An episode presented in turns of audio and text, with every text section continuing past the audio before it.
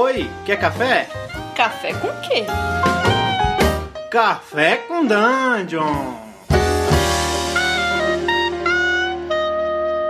Bom dia, amigos do Regra da Casa. Estamos aqui para mais um Café com Dungeon, a sua manhã com muito RPG. Meu nome é Rafael Balbi e hoje eu tô bebendo um cafezinho com canela do Condado, trazendo aqui para falar de MERP, o Pedro Borges. A gente vai falar de Holy Masters com Terra-média aí, misturando duas coisas que fizeram muito sucesso no Rio de Janeiro, dizem que parece que não fizeram, não fez muito sucesso em São Paulo. Fala, Pedro, bem-vindo. Fala, cara, tudo bom? Tudo certinho? Eu tô aqui tomando meu café com dois D10 dentro, tirando de vez em quando para ver se abre o dado. É...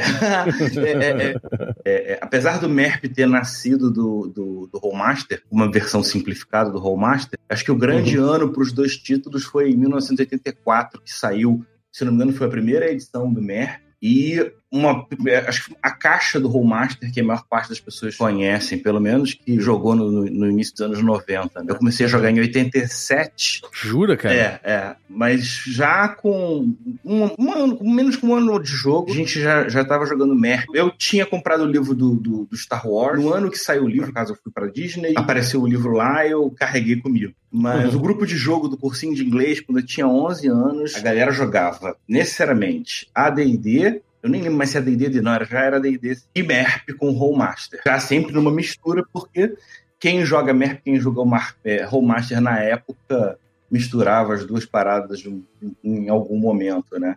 É, pois é, eu, eu peguei nos anos 90 mesmo, minhas experiências com, com MERP foram nos anos 90. De, a galera de São Paulo fala que no Rio se jogava muito, que São Paulo não se jogava MERP. Não sei por que isso, não sei se, se foi alguma, alguma dessas genealogias de Xerox que, só um, que só um estudo futuro vai poder dizer pra gente. Que eu explicar. tenho uma teoria, cara, eu tenho uma teoria. Qual? Naquela época, o, o, os livros chegavam no, no, Rio de maneira diferente do que era em São Paulo, porque você tinha um, apenas os, os, pontos de venda. Nessa uhum. época, bem no começo, eu só me lembro realmente da Leonardo da Vinci, que é uma livraria no centro da cidade, uhum. que quase fechou, mas que ainda, ainda funciona. E eles importavam os jogos. Então, era o que tinha para consumir lá. Entendeu? Então você tinha os livros de, de AD&D, você tinha os livros de... de é uma vers, tinha uma versão ficção científica chamada Star Frontiers do AD&D. Ah, eu, eu, lembro de ver isso, eu lembro de ver Paranoia, eu lembro de Call of Duty, e já tinha livros de, de, de, de, MERP. O MERP era muito mais, mais conhecido do que o Rollmaster. O Rollmaster uhum. era a, a versão mais pesada da droga. é, o MERP, pra quem não sabe, é o Medieval Earth Role Playing, né? Medieval Earth Role Playing, exatamente. É, é, jogos de interpretação na Terra-média. É. Ele... Cara, assim, é...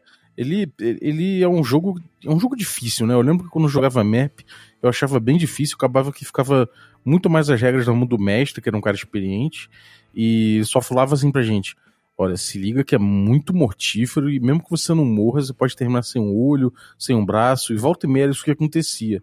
A gente costumava passar de dois encontros, assim, e parecia jogar que parecia que eu tava jogando aquele jogo de videogame no modo super hard, sabe? É... Como é que era esse sistema, cara? Cara, a, a, o, o que ele era mais famoso no primeiro momento é pelo, pela complexidade, que ele era enrolado. O MERP ele já era complexo e, e era a versão simplificada do Rollmaster. Mas o grande é, carro-chefe desse RPG em, em, relação aos outros eram os críticos. Você tinha tabela de uhum. crítico para corte, perfuração, fogo, gelo, esmagamento, e que ia se multiplicando ao longo dos companions e das expansões.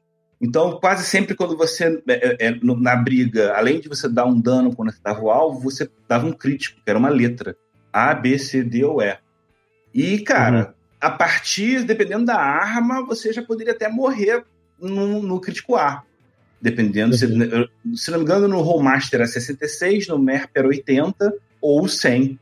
É, eram no valores. D100, usava carac... D100. É, exatamente, no D100. Ele era caracteristicamente valores que levavam à morte.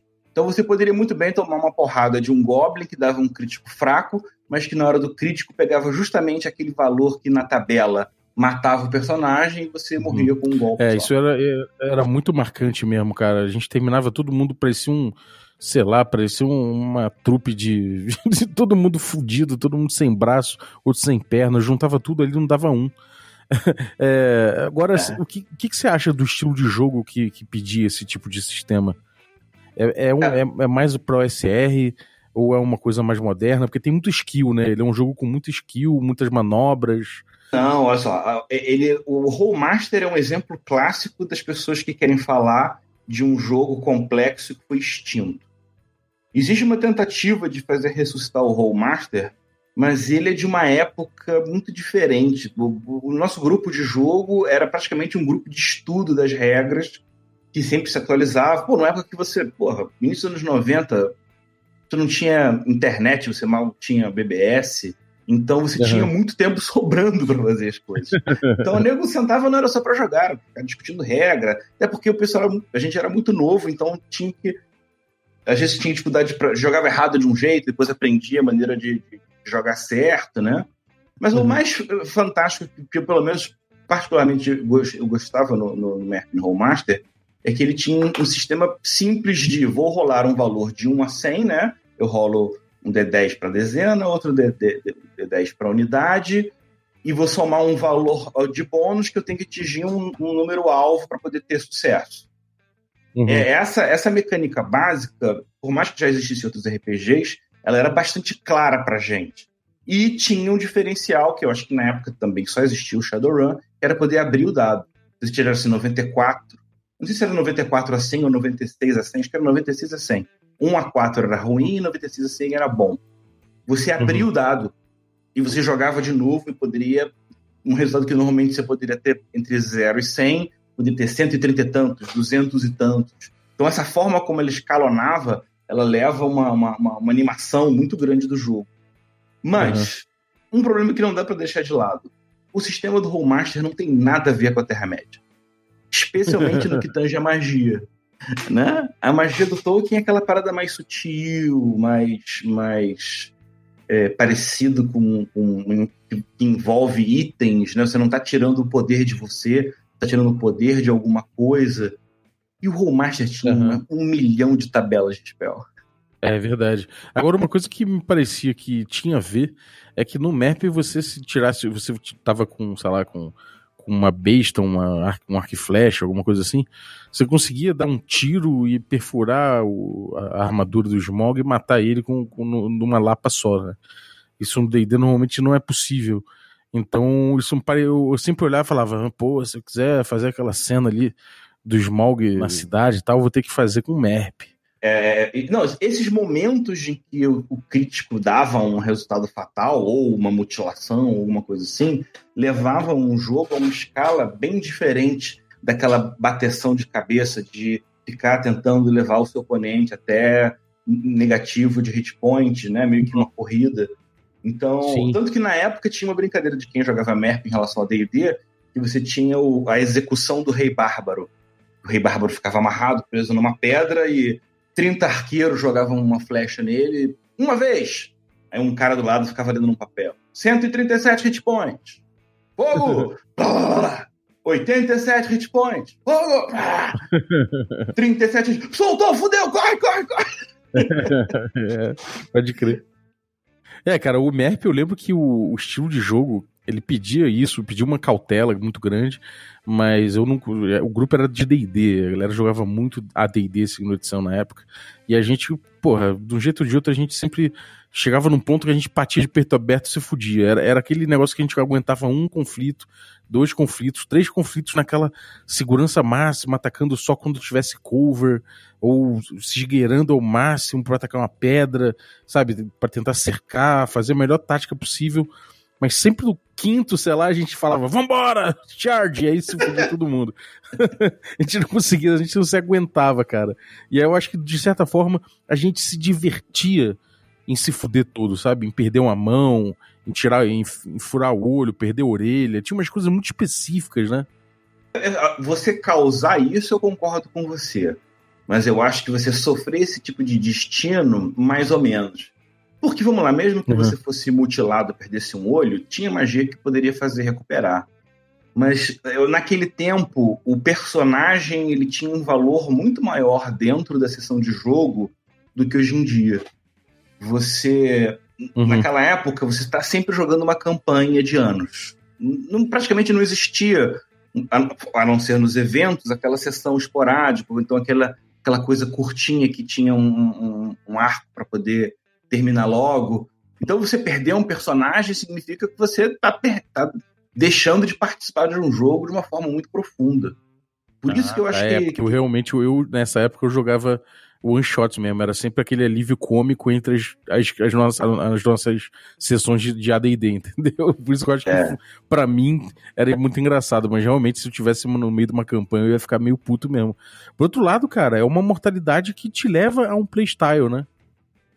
Sim, que você não pode dar mole, que você tem que. Eu acho que quando você buscou uma aproximação em relação ao SR, eu acho que tem a ver nesse sentido, sim. Primeiro é, que. É mais naquela época não existia muito uma, uma orientação para o narrador, para o mestre de jogo, né? Em relação a o que, que ele vai botar contra o jogo. E eventualmente apareciam, especialmente no MERP, se o cara abrir um livro daqueles que você poderia pegar uns monstros bizarros do Sauron, que você poderia muito bem perder. Então você tinha que tomar, tomar esse cuidado, porque às vezes você enfrentando um inimigo, até um inimigo menor, você tinha uma chance de poder morrer isso dava ao jogo uma carga dramática muito maior. Né? E a possibilidade também de você matar uma criatura muito foda com um golpe muito bem dado, né? Então isso também é... levava não, não só você... isso. No Rollmaster, é, é, é, a gente um dia tem que fazer um, um, um programa sobre narradores versus jogadores. Porque é, é, porque é uma briga que não existe, mas existe, e especialmente no, no, no, no Rollmaster, que eu acho que é uma coisa que também acontece na, no grupo de AD&D de longa data, que a cada sessão o mestre tem a obrigação de trazer uma coisa desafiadora. E aí os jogadores uhum. derrotam e você traz uma coisa mais desafiadora. E é, não é raro de acontecer do mestre errar um pouco na mão e botar um, um, uma criatura que seja muito maior, muito mais forte e acaba levando a, a, a, morte do grupo de jogo. Uhum. Esse tipo de controle não, não tinha, diga. Eu acho que o Zeitgeist da época, no, do, desse, sabe, da, do RPG, a gente tinha um D&D que tava ficando mais complicado com a D&D, né? Ele ficava, se você pegar o livro do mestre do AD&D, ele já tem manobra de, de voo, sabe? Aquele skill class de manobra. Já tem várias coisas ficando mais difíceis, né? E o, o MERP também, o, na verdade, mais o Rule Master, né? Eles, eles vão, eles vão, vão tentando cobrir o máximo de, de casos possíveis com regras e possíveis, e possíveis modularidades de regra ali, encaixar algumas, algumas coisinhas, né? Você sente que ele foi longe demais? Ou você acha que realmente é só uma questão de estudar e se acostumar com ele? Não, olha que eu sou apaixonado pelo Rollmaster, foi um dos temas que eu até sugeri para os Vic conversar, mas ele com certeza ele, ele passou da mão, entendeu? É, você falou do Zeitgeist, é uma parada, é um, é um termo muito bem aplicável. Se você parar para pensar, os RPGs, na mesma época, eles tendem a ter uma flutuação em relação à complexidade. Né? Uhum. Essa época do, do início dos 90, pré-Vampire, você tinha. Todo mundo queria ser bem complexo, porque já estava vindo de anos de DD que era simples antes, então a coisa foi ficando num escalonamento de regra que foi substituído pelo storytelling e voltou a, a simplificar, até que chegou o D&D, é, é, o, o 3.5, que aí voltou a começar a ficar complicado, até chegar no ápice que a gente pode chegar do Pathfinder, né? Que uhum. algumas pessoas chamam de Mathfinder. É, Pathfinder. E, então é isso, em função dessa flutuação, é, é, o próprio OSR já é uma tentativa uma, uma, de simplificar as coisas já um pouco da resposta dessa, dessa, dessa fase do Pathfinder, né, que eu comentei. Sim. Então, naquela época, todo mundo exagerou na complexidade. Quem fiou o pé na jaca foi a Aaron Crown Enterprises. que funcionou naquele é, período. É, é uma coisa válida. Mas hoje em dia a gente tem multisistemas. Todo mundo conhece mais de um. O, a, a, aquele, aquela figura que dizia, não, só joga não sei o quê, ele tá rumo à extinção. É, talvez no máximo com D&D mesmo, que realmente tem gente que só conhece D&D, né? Que tá entrando no universo do RPG, e aí ele é, não tem casual. tempo, não tem interesse, é uma, mas uma hora vai acabar aparecendo e, sabe, eu acho que, que mesmo hoje em dia, com o D&D ficando mais forte, as pessoas não estão tão, é, é, é, patrióticas, como é que eu posso dizer? Não, não tem a ideia tanto de ser defensor da marca como existia. É, isso é verdade. Agora, uma coisa que eu vejo, cara, é que o MERP, o, o, só o MERP, não tô nem falando de Rollmaster. No MERP eu lembro que tinha uma coisa de você catar bônus em tudo que era possível, né? E, e esse, essa coisa de catar bônus também, ela, ela veio. É, ela veio se. Ela veio desembocar, talvez, no, na, na terceira edição, né? No, no ápice disso.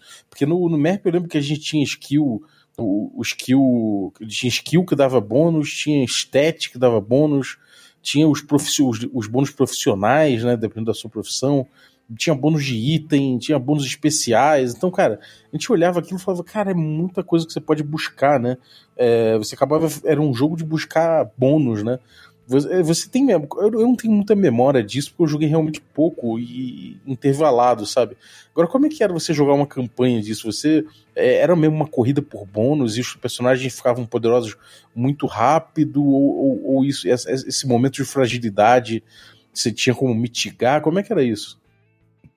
Essa corrida por bônus existe em qualquer sistema. A gente pode chamar aqui de é, a figura do advogado de regra em toda sessão de jogo, você vai ter um cara que vai tentar forçar um pouco mais. Agora, por ser um sistema complexo que tinha uma série de aberturas para isso, existia um milhão de formas de você poder conseguir mamatear bônus. É, e não só isso, os bônus se acumulavam, né? Diferente é. do D&D quinta edição, se você pegar um, um, correr atrás de um bônus, você vai conseguir uma vantagem e acabou. Né? No, no MERP não, era você ser detalhista me parecia muito fazer muita diferença, né? E, e, e, esse DNA do MERP que a gente encontra na terceira edição, ele tem um responsável. Você sabe quem é? Que é? Monte Cook. Ah, é o Monte Cook. Olha só, é uma o, figura comum, né? né? O Monte Cook, ele foi. trabalhou quatro anos na Iron Crown, dois como, como freelancer e dois como designer contratado. E ele é um dos caras que defendiam a ideia de que o Rollmaster funcionava como uma versão mais avançada do que o AD&D. Então, dentro dos livros do Rollmaster, tinham tabelas de conversão que não faziam muito sentido no AD&D, porque a regra era bem complicada. Mas é muito engraçado, porque se você comparar, pegar um livro de Rollmaster e depois pegar um livro de D&D terceira edição, faz sentido. Uhum. A, a, essa mentalidade de, de usar bônus, né? De alguma maneira passou pelo Monte Cook e, e, e acabou vindo no, no, na, na, formação da terceira edição por ele.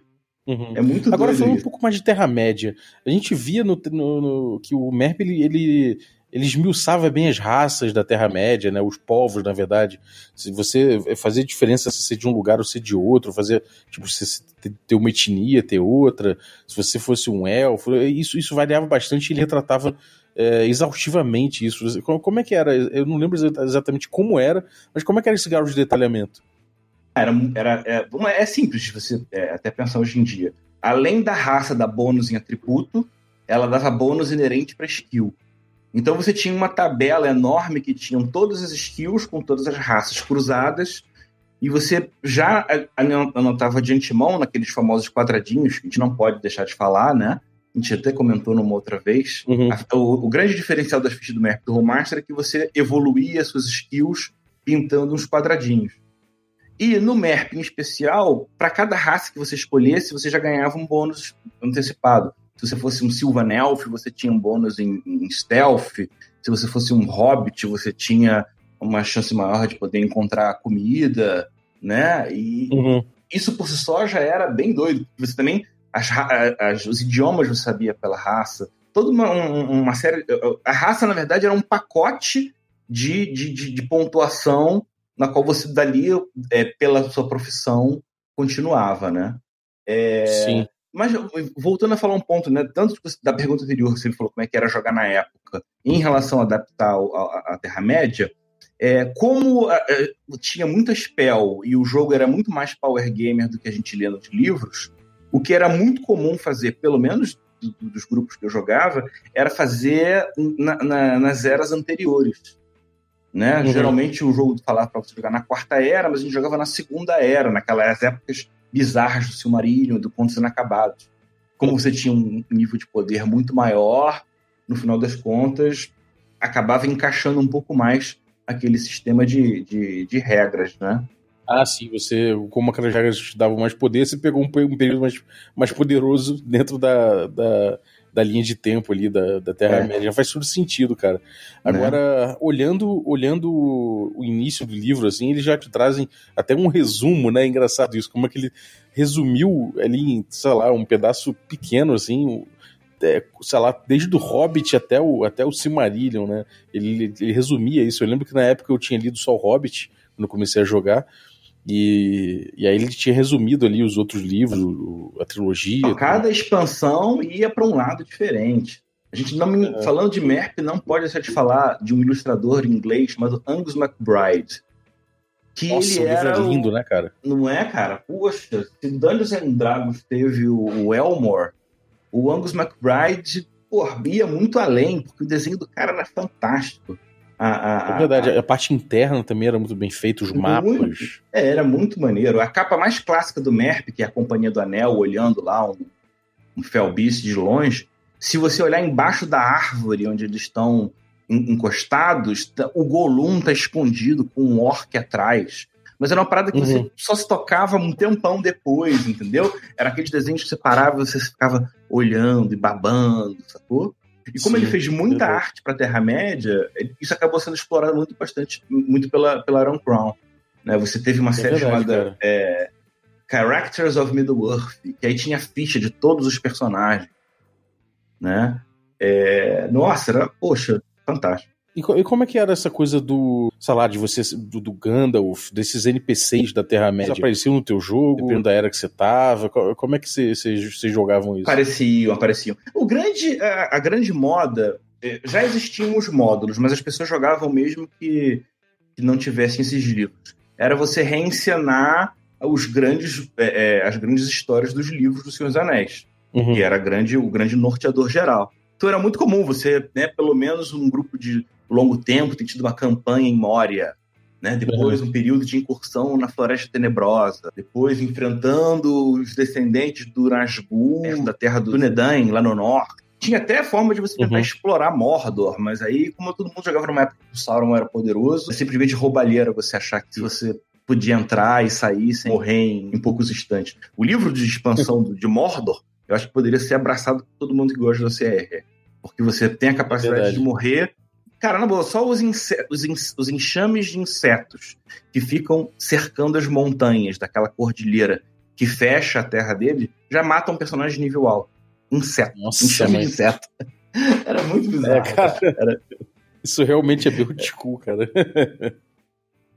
É muito Agora, é... então você acabava encontrando dentro do dentro da, da história que você conhecia da Terra-média, alguns momentos assim onde você poderia falar, bom, isso aqui cabe uma aventura paralela, né? É como se você estivesse expandindo com, com outros contos, né? Aquele, aquele, aquilo que você já tinha lido, né?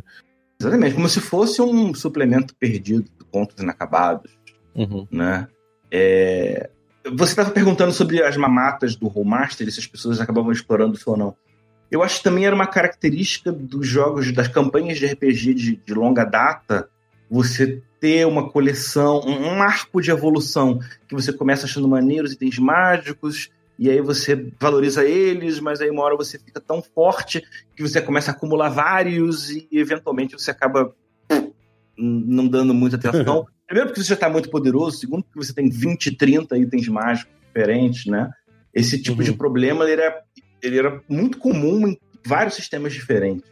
MERP, Rollmaster... E qual o ápice do poder dentro do, dentro do, do MERP? O MERP ele é bem mais simples, eu não lembro mais se as magias do MERP só vão até o décimo nível, enquanto nos Rollmaster vão até vigésimo nível.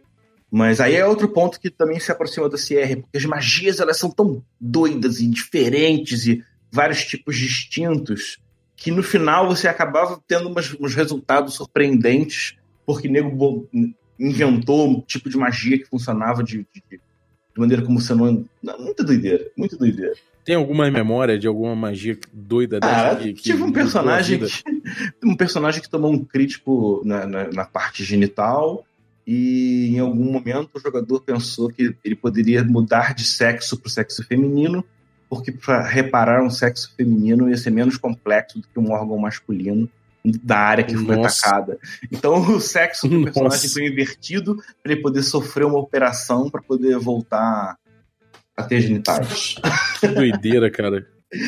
É, muito, muito doideira. É, realmente, realmente, quando você abriu o olho, você estava envolto em, em problemas muito bizarros que não, não necessariamente faziam parte de uma grande saga, né? É, é, um ponto, inclusive, que eu estava começando a história lá atrás, mas eu, eu, também vale fechar aqui agora, que é bizarro do Merp. Assim como ele pode ser fantástico de você matar um cara numa porrada só, você também pode tomar um fumble surreal, né? É, me verdade, uma, fumble uma, era Cara, um mestre, naquela época que a gente já era muito poderoso e o mestre ficava forçando a barra para poder dar um pouco de desafio, ele fez um mentalista do mal que tinha vários itens e ele já tinha preparado todo para tentar logo no primeiro round fazer uma spell que ele matasse o grupo inteiro. Mas para isso ele teria que fazer um open-ended rope, que era uma magia de um nível um pouco maior que o dele, ele tinha que forçar um pouco mais a barra. E aí quando o narrador rolou, ele cara tirou um. E na hora de rolar o, o fumble de magia, ele tirou 100.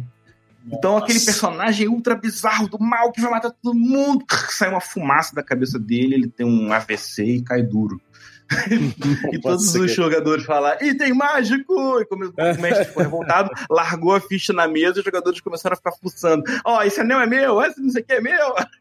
Pilhando já o NPC que morreu em um turno só. Isso era muito engraçado, cara. Cara, arqueologia, engraçado. quem que, pra finalizar, assim, quem que você recomenda que faça essa, esse garimpo aí para poder resgatar esse jogo? Quem é, qual é o tipo de cara que fala, pô, vai lá, vai fundo, eu acho que você vai curtir pelo menos fazer esse experimento? Cara, com alguém que queira estudar as, origens do game design. Eu acho que é tão mais interessante a gente olhar para o futuro do que para o passado nesse sentido que a dica que eu vou dar é, é, é até não é, é, é nova. Estão falando que estão querendo fazer um Rollmaster novo, mas o projeto mais interessante ligado a MERP Rollmaster, ele tem de graça um Quick Start no Drive-Thru RPG e chama Against the Dark Master. Que ah, é uma, uma tentativa de atualizar as regras do MERP, mas com uma pegada mais, mais, mais moderna. É... Inclusive, eu agradeço ao Diogo Nogueira, que me lembrou o título que eu não estava querendo, não estava conseguindo lembrar para poder comentar aqui, mas se você quiser lembrar um pouco de qual é o mood, como é que funcionava, vai lá no Drive-Thru RPG, procura por Against the Dark Master, que lá já tem um Quick Start Rules de graça, você não vai pagar nada. E ali você tem uma, uma, uma homenagem ao Merp. A capa do livro ela é uma, ela é uma, uma distorção da capa do Angus MacBride, do, da Companhia do Anel, só que com um grupo de, de aventura genérico, porque como ele não tem vínculo com a Terra-média, ele não pode usar nenhum termo clássico do Tolkien. Mas no mais, ele é um jogo de fantasy clássico, seguindo a linha, pegando vários elementos do MERP que são um pouco mais complexos, mas que não tem aquela doideira de. Porque é muito livro. Se uma pessoa vai é. tentar pesquisar livro de MERP ou Master, são mais de 50, 100 livros se você pegar os dois títulos. E muita leitura desnecessária. O RPG amadureceu muito, muito, muito, muito desde então muita besteira cortada, muita, muita, muita simplificação, acabou deixando o, o, o nosso hobby mais amigável. É, eu, eu, vou, eu vou recomendar que quem quiser dar uma olhada que veja a segunda edição tinha o Collector's Edition que era o que eu tinha que, que eu tinha que alguém na minha mesa tinha, não lembro quem exatamente, mas que eu acho que sintetiza bastante o, o todo, todo esse material e eu acho que com ele você consegue jogar bem e explorar bastante coisas diferentes. Não sei, eu posso estar falando besteira, mas talvez ele seja um compiladão a lá Cyclopedia, sabe? Não sei dizer se é exatamente mas ele É de, mas ele é de Rollmaster, né? É de Rollmaster, né? É, é mas ele é não. é MERP. Ele, esse, ele é Middle Earth Role Playing Game Second Edition. Não, não, não. Então, ah, não, perfeito. Já sei o que você está falando. É aquele que tem o Aragorn brigando com os Nazgûl no cume do isso, tempo. Uma, de borda tocha. preta. É, é, é, com dois tochas na mão. É, essa, é, essa é a segunda edição, ele é dos anos 90. É, isso mesmo. Uma boa. Não, só, vou te dizer, esse livro, junto com o Rule Ciclopédia, é, na minha opinião, o livro mais bem fechado de um universo com regras dentro de um só volume. É verdade, cara, eu concordo plenamente. Eu acho que ele sintetiza muita coisa nele, né? É impressionante como conseguiram. É uma coisa que você fala, uau, conseguiram botar tudo isso nesse livro aqui, né? Realmente eu posso ter é, é, anos e anos de campanha com um livro só. E eu vou te uhum. falar que isso é uma das coisas que me norteiam como, como autor de RPG. É, é, sempre quando eu li um livro, ele é sempre muito maior, um projeto muito mais ambicioso do que o anterior. Porque a minha ideia sempre é quando lançar um título, ele tem que ser uma obra fechada, autossuficiente, em que se o jogador e o, e o mestre se pilharem, vão jogar por muito tempo, cara. Maravilha, cara. E, bom, Cara, eu acho que é te, tem tema aí, na verdade, se a gente quiser explorar o MERP, o Rollmaster, na verdade o Rollmaster em si merece um, um podcast só para ele, e o MERP certamente também. É, isso a gente combina aí. é, se a galera quiser, então peçam aí que vocês querem saber mais sobre esse jogo, sobre esse, e sobre, sobre tanto sobre o Rollmaster quanto sobre o MERP que a gente fala. Cara, conta aí, o que, que você tem aprontado, o que, que eu posso botar pra galera aí a respeito das tuas, dos, dos teus planos aí? A única coisa que eu posso declarar aqui é, o meu profundo lamento por não ter participado de versão offline, porque, pô, vendo as fotos, vendo a, a resposta das pessoas, é, é, é, uma experiência fora de série. Eu ainda tô recluso, é, é, poxa, apaixonado pela resposta positiva que o Beauregard está tendo. É, é, é, o pessoal tá conhecendo mais o Crônicas, que é o sistema que eu desenvolvi, pelo uhum. Beauregard. E isso tem sido, poxa, maravilhoso. Poder trabalhar com o pessoal da, da New World Order, New, é, New World Warriors, New a revista ah, da New Order. Porra, um pessoal também muito maneiro, produz muita coisa boa. Agora, em relação ao que eu estou fazendo, eu estou produzindo um, um, cenário de campanha para o Crônicas, mas que vai ser um livro autossuficiente, chamado Reinos do Norte. Mais uma vez, estou quieto, não vou mostrar nada por enquanto, mas a ideia é de que aparecer já com o financiamento coletivo com o livro pronto. É um, um Maravilha. uma tentativa de evitar uma coisa que a gente tem visto muito por aí, que é o, o, a frustração entre o tempo, entre a promessa do que vai entregar e como é que ele é entregue de verdade. Manda muito bem, cara. Então, quando você tiver aí, você, você pode usar a gente para mandar um furo de reportagem aí, que é tranquilo. Porra, vai ser um prazer, cara. Não queria conversar com mais ninguém sobre isso do que com você. Maravilha, então, Pedro. Cara, vamos marcar aí de fazer uma volta aí para falar mais, porque tem muito. Acho que a gente pode esmiuçar partes, tanto do MERP quanto do, do Master, que realmente são muito interessantes, cara. É, é, olhando o, o, o, livro e tudo mais, eu fico, eu fico nostálgico e acho que tem certas coisas assim que é importante a gente lembrar que teve, sabe? é, é, é verdade mesmo. Maravilha. Então, galera, é, Vou, vou botar para vocês aí um link e vou pedir que vocês respondam. É um, é um desafio aí, eu quero que vocês respondam para dizer para mim como vocês ouvem o Café com Dungeon. Eu quero conhecer você, quero conhecer seus hábitos. Eu quero fazer o cafezinho cada vez melhor para você. Então vai lá, tem o link aí na descrição do episódio. Se você não respondeu ainda, vai lá e responda.